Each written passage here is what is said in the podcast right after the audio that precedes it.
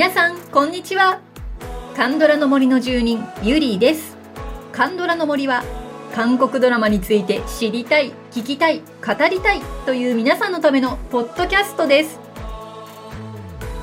先日ですね、 ケービーエス ワールドラジオの日本語放送限界灘に立つ虹という番組があるんですけれども、まあ、そちらでリスナー代表として出演させていただきました。こうやってねポッドキャストはやらせていただいてるんですけれども、あの他の番組に出るということが実は初めてでして、いやーなんかすごく光栄なことでございました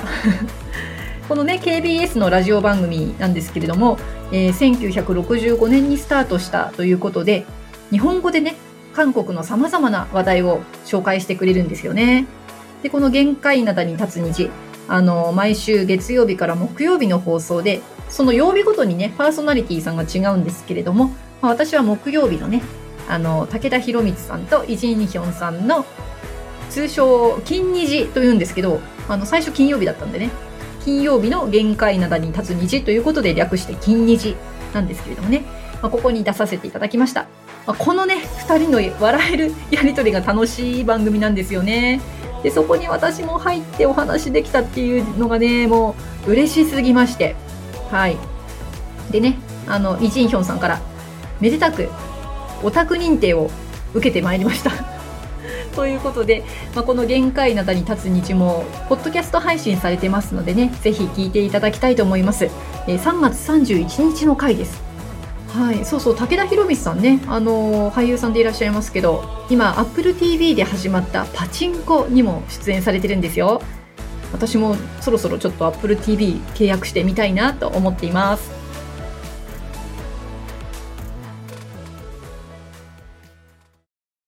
はい、えー、今日の特集はですね、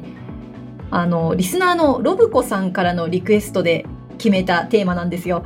韓国ドラマに登場する好きな女優さんについて教えてくださいというアンケートでした。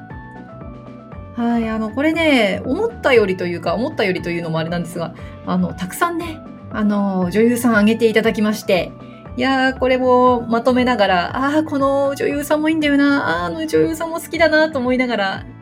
あのかなり嬉しくまとめてましたはいということで、じゃあどんな女優さんが出てくるのか紹介してまいりましょう。まず最初はねハンジミンさんハンジミンさん、えー、まずマリカさんからのコメントです。年齢を感じさせない可愛らしさだけど、日本の可愛い系女優にありがちなぶりっ子感がなくサバサバしていて演技も好きです。はい、えー、次はハッカーメさん。嫌味のない透明感あふれる美しさ、見ていて安心できるオアシス、はあ、そして本当に息の長い女優さんの一人ですよね。恋愛ものでその名を轟かしながらも、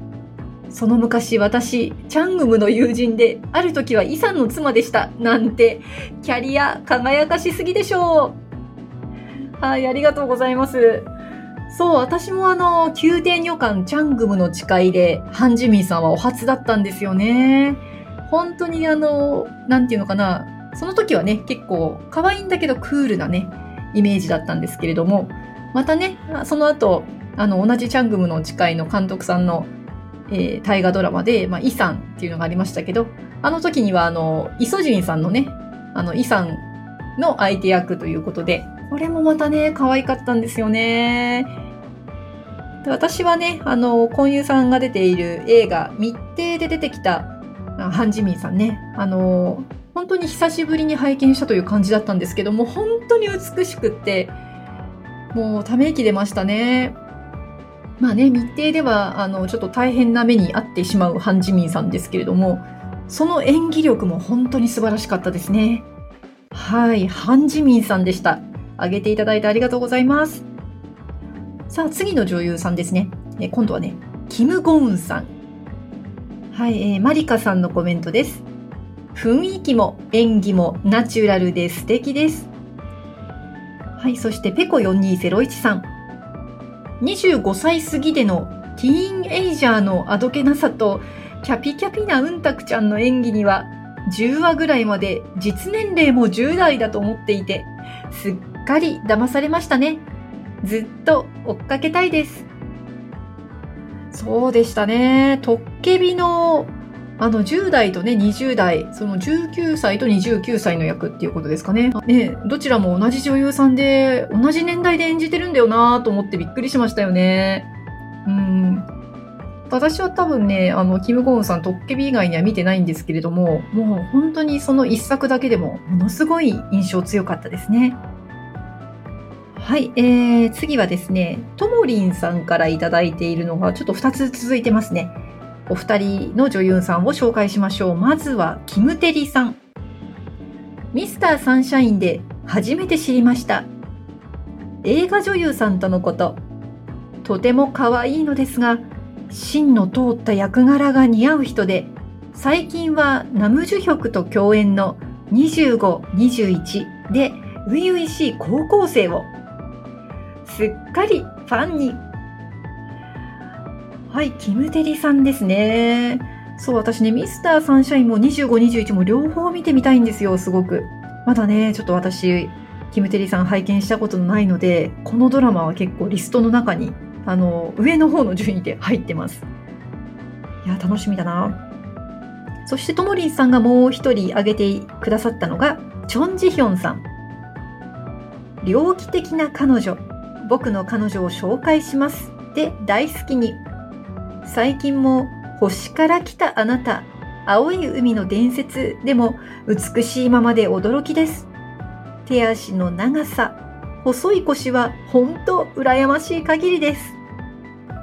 はい、ありがとうございます。そうですね、モデルさん出身なんでしたっけ、チョンジヒョンさん。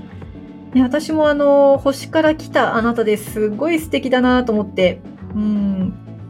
あの、いい女優さんですよね。トモリーさんはあれですかね、やっぱり映画もよくご覧になるんですかね。あの本当にね、映画で大活躍の実力派の女優さんもね、ドラマに出てきてくださるとすごく見応えがあっていいですよね。はい、ありがとうございました。え次はハッカーメさん、えっと、先ほどねハッカーメさんはハンジミンさんをね挙げていただいてるんですけれども、まあ、今度あのバイプレイヤー編ということでね、あのお二人挙げていただいております。まずお一人目、ヨムヘランさん。椿の花咲く頃で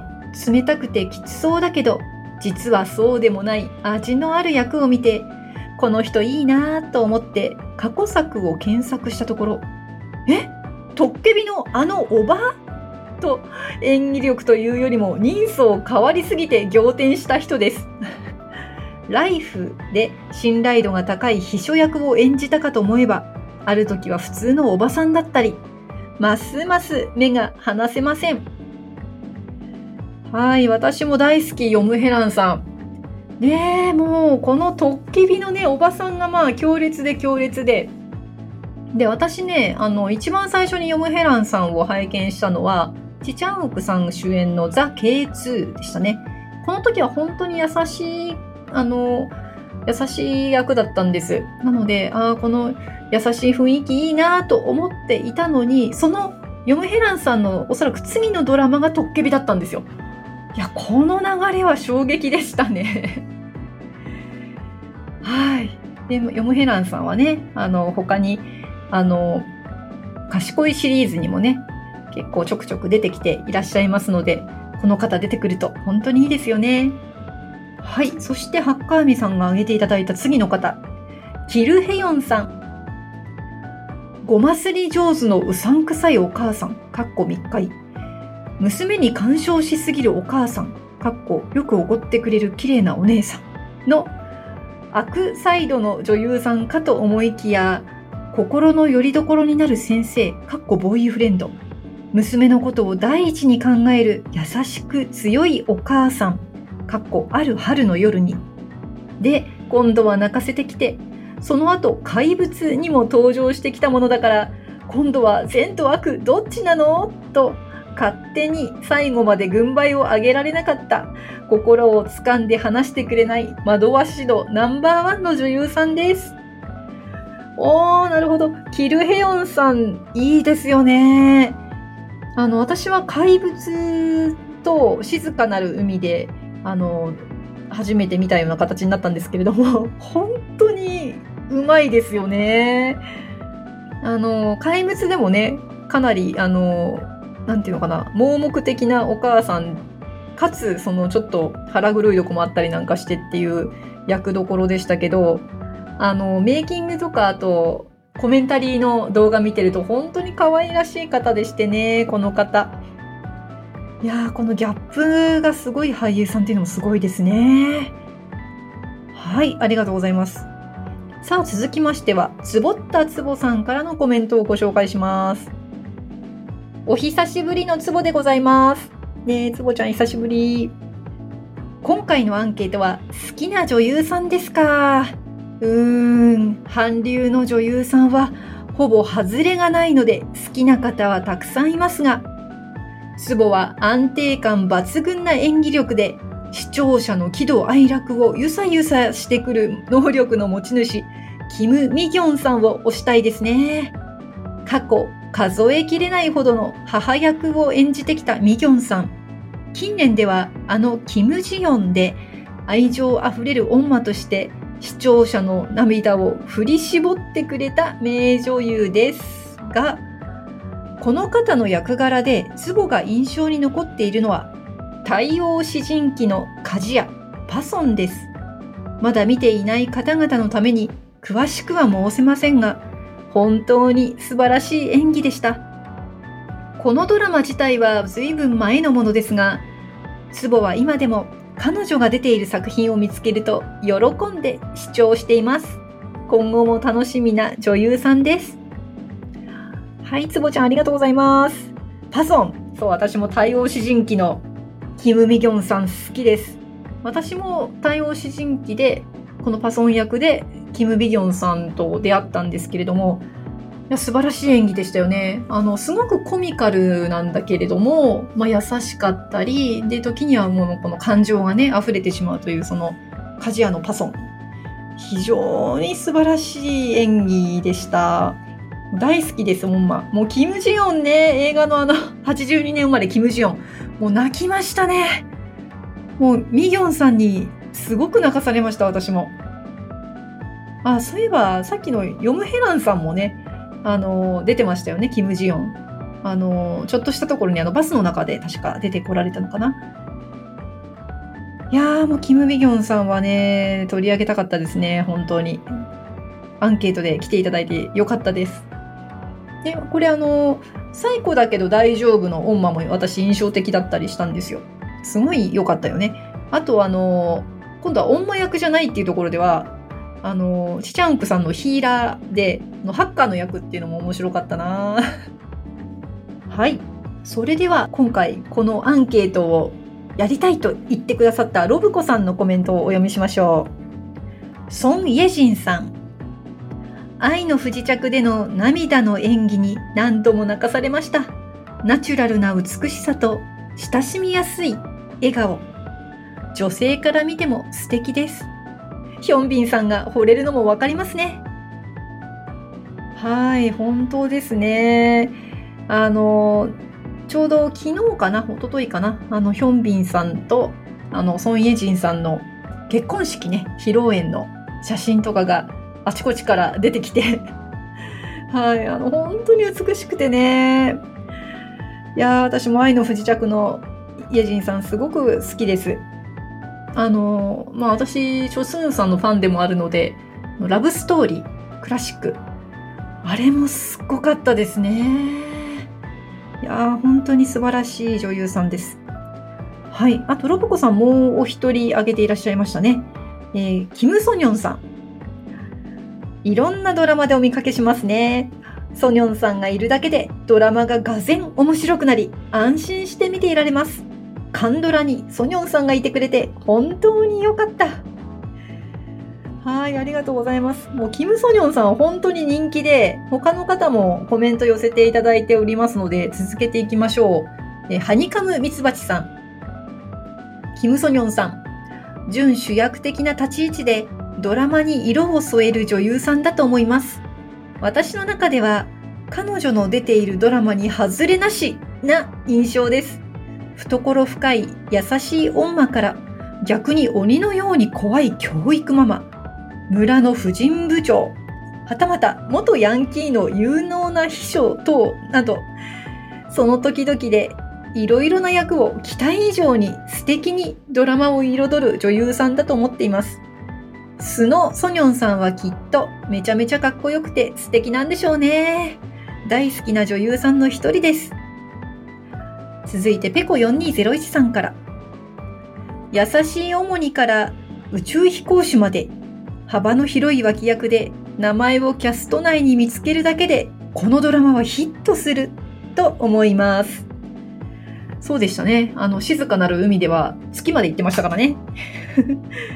いやあのキム・ソニョンさん、愛の不時着の エヌエイチケー の特集かなんかで出てらして、あなんかすごいサバサバした人だなと思って、あの私の中でね、あのかっこよさ度が増しましたね、増しました。はい、ありがとうございます。さあ、そして、えー、次はまたハニカムミツバチさんからいただいている方をちょっと紹介しましょうか。シン・ドンミさん。メインを張る役者さんではなく、脇を固める女優さんで、私が好んで見るドラマや映画には、彼女が出ていることが多いなぁと気づきました。ドラマだと、彼女は綺麗だった。青春の記録。バイバイママ。映画ではビューティーインサイドなど、サバサバした頼れる上司や恩にといった役どころが多い印象の女優さんですよね。お顔立ちが私の好みというのと、今まで見た彼女の役も嫌な役で見たことがないからか、好きな女優さんの一人です。はい、シン・ドンミさんって誰かなと思って調べてみたら、私一つだけドラマ拝見してましたね。あのさっきもちょっと出てましたけど、ザ・ケーツー、 あのキム室長っていう、あのすごくあの、なんていうんだろう、キャリアウーマンみたいな、バリバリキャリアウーマンっていう感じの、ちょっと冷徹そうな感じのね、あの、女性なんですけど、すっごいかっこよかったんですよね。なんか映画もね、ドラマも作品ものすごく多いみたいで、まあ、その中で私ちょっとまだ ケーツー しか見てないっていうのが意外だったんですけど、あの、みっちゃんが今挙げてくださった、本当にたくさんあったので、あ、私もこれ早く見ないとなと思ってます。で、えっと、また、ハニカムミツバチさんがもうお一人挙げていらっしゃる方が、えー、コンヒョジンさんですね。コンヒョジンさん。ちょっとコメントいきましょう。もうね、このお方は私の好きな俳優さんとの共演が多すぎ。そんなに華やかなお顔立ちではないのだけど、かっこ失礼。この方の出ているドラマ、好きな話が多いです。私は、コンユ氏の看板先生とコンペイトで彼女を知っていいなぁいいなぁと思って見てました。そっからなんだ変わらないのもすごいと思ってます。演技も好きだけど、私は彼女のスレンダーなスタイルに憧れます。ないものねだりですね。はい、コンヒョジンさんね、いやー本当に深い俳優さんだなと思います。まあ、椿もねそうでしたけれども、まあ、看板先生とコンペイトーの時もね、またすごいあのぶっ飛んだ役だったなと思いましたけど、ね、なかなかやっぱり素敵でしたよね。さっきあの話が出てきたヒョンビンさんとソン・イェジンさんの結婚式で、なんかブーケをね、キャッチしたっていうのを聞きましたけど、さあブーケをキャッチしましたよ。さあどうなりますかワクワク。はい、えー、じゃあ次の方ご紹介してまいりましょう。ヨウコさん。ようこさんはふたり挙げていただいてますね。お一人目、アイユー さん、イジュンさんですね。女優さん目的で見たドラマはあまりないけれど、気がついたら最近の出演作は全部見ていて、ドリームハイ、プロデューサー、レイ、マイディアミスター、ホテルデルーナ。今視聴中のデルーナでこの子の演技好きだわって思いました。無邪気な表情は可愛いし、でもマイディアミスターのように無気力な無表情まで何か惹かれます。いやー、ユウさんはいいですよね。私はあのマイディアミスターとデルーナなんですけど、うーんもうちょっと表現が難しいですね。この方もすごくつかまれますね。はい、えー、次の女優さんいきましょう。パク・チンジュさん。この女優さん、いろんな作品で遭遇するんですが、個性的で可愛らしくって好きです。不思議な役柄が多いけど魅力的ですよね。はい、ようこさんありがとうございます。本当あっちこっち出てるよね。いやー、私ね、サイコだけど大丈夫がお初なんだけど、その後ね、いろんなとこで見かけましてはい、あのホテルデルナにもね、あのちょっとカメオっぽく、カメオなのかなあれ、うん、出てましたよね。はい、ありがとうございました。さあ、えーと、じゃあ最後の方のコメントでまとめていきましょうか。えー、ペコよんにーぜろいちさんがね、実はあのすごいたくさんの女優さんを挙げていていただいて、あの共通してる人のコメントはね、あの今までの中で紹介してきたんですけど、そこにはまらなかった女優さんたちをこれからがっつりと読ませていただきます。えー、まずね、チョンドヨンさんとキムヘスさん。貫禄十分な大姉子たちです。画面が引き締まりますね。いや、本当だよね。すごい。今このふたりの名前読み上げて、私が心臓ドキドキしてます。さあ、次の女優さん。シン・ヘソンさん。これまで見たドラマではシリアスな役が多く、影がある印象でしたが、あるドラマでぶっ飛んでる演技を見てファンになりました。これ、チョルインワンフだよね。あの、中身がチェジニョクさんだっていう。いや、この方のドラマもね、外れなしですよね。まあ、秘密の森とかが有名ですけれども、あの、ただ一つの愛も良かったな。はい、えー、で、次の女優さんは、ファン・ジョンウムさん。画面に登場するとパッと明るくなり、元気をもらえます。ユ・インナさん。キュートで可愛いです。いやー、可愛いよね、インナさん。えー、キム・ソヒョンさん。クールビューティー。芯が強く知的さが漂っています。あ、キムソヒョンさんね、あのトッケビの王妃のね方ですよね。私も大好きなんですよ。その後あの仮面の王イソンも見たんですけど、キリッとしていてかっこよかったな。あの子役時代にね、太陽を抱く月にも出てらっしゃって、こちらはね、まあ悪役とまでは言わないんだけれども、まああの主人公とちょっと敵対する側のね、あのお姫、お姫様というか、あの女の子を演じてましたけれどもね、いい女優さんですよね。はい、えー、続きまだまだいきますよ。チョンソミンさん。ナチュラルな雰囲気で親しみが持てます。あ、まだ私お会いしてない女優さんですね。ペドゥナさん。眼力が鋭くて、でも穏やかな眼差しにもその変幻自在さが魅力です。もう秘密の森でね、私もルナさんには心持ってかれましたし、もうあの静かなる海はすごかったですね、ルナさんの演技。はい、でこれが最後の方になりますかね。ユン・ヨジョンさん。韓国エンタメ界のレジェンドで頼れるハルモニです。バラエティでの飾らない姿に人柄が忍ばれます。いや、大物来ましたね、ユン・ヨジョンさん。あのー映画ミナリってね、アカデミー賞助演女優賞ですよ。いやー、もう世界の女優さんですよね。で、私あのミナリは見てないんですけれども、えー、すごい方なんだなと思って、あれどこかでと思ったら、私あのホテリアというドラマで見てましたね。あのペヨンジュンさんが出てらしたんですけど、あの社長さん役、ホテルの、あー、この方だったかと思って。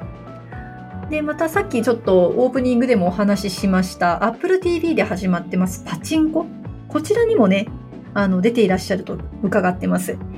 あの見ようと思ってますんでね、すっごい楽しみです。はい、ということでアンケート皆さんありがとうございました。ねえ、いろんな女優さんいましたね。もう読んでいてね、本当に楽しくなりました。やっぱりね、あの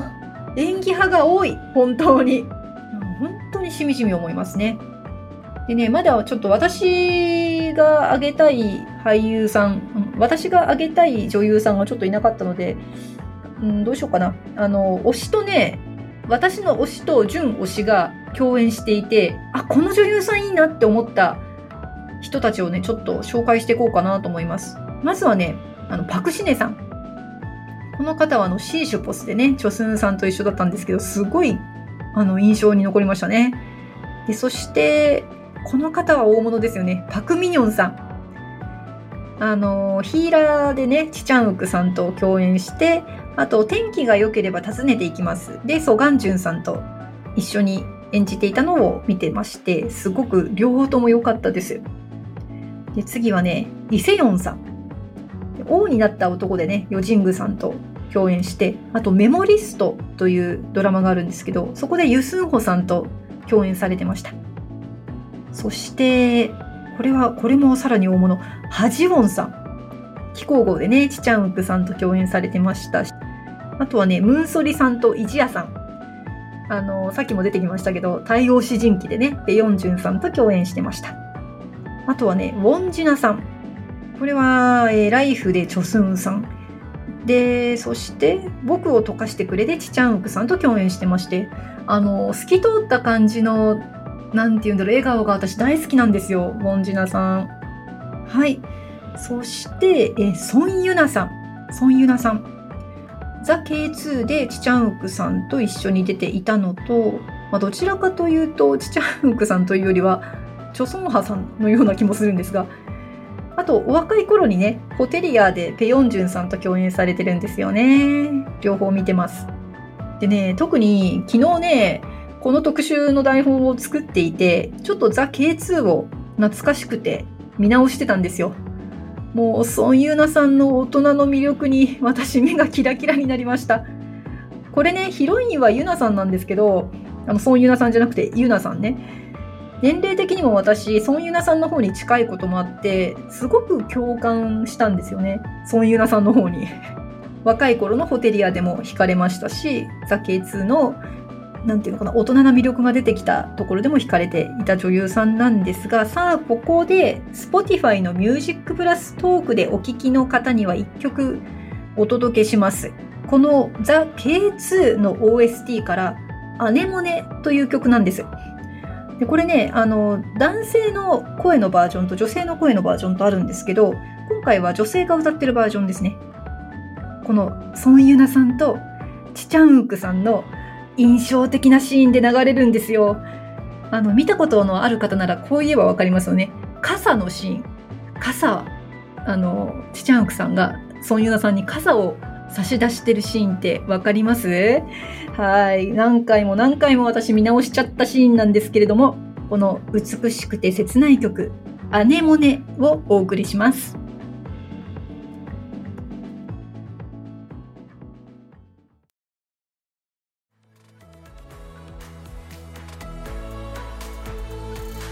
はい、ザ ケーツー の オーエスティー よりアネモネでした。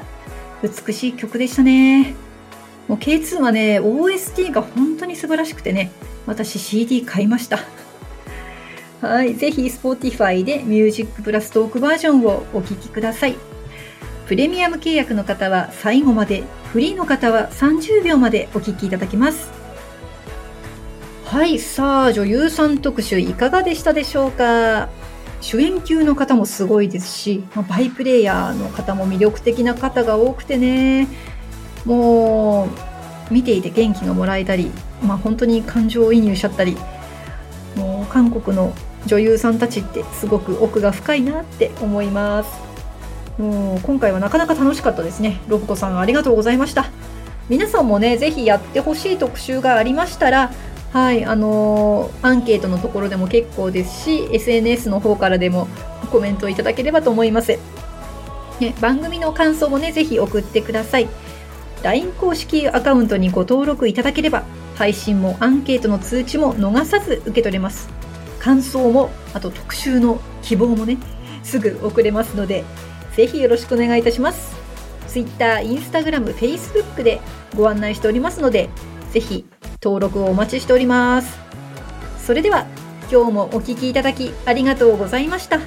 また次回カンドラの森の奥深くでお会いいたしましょう。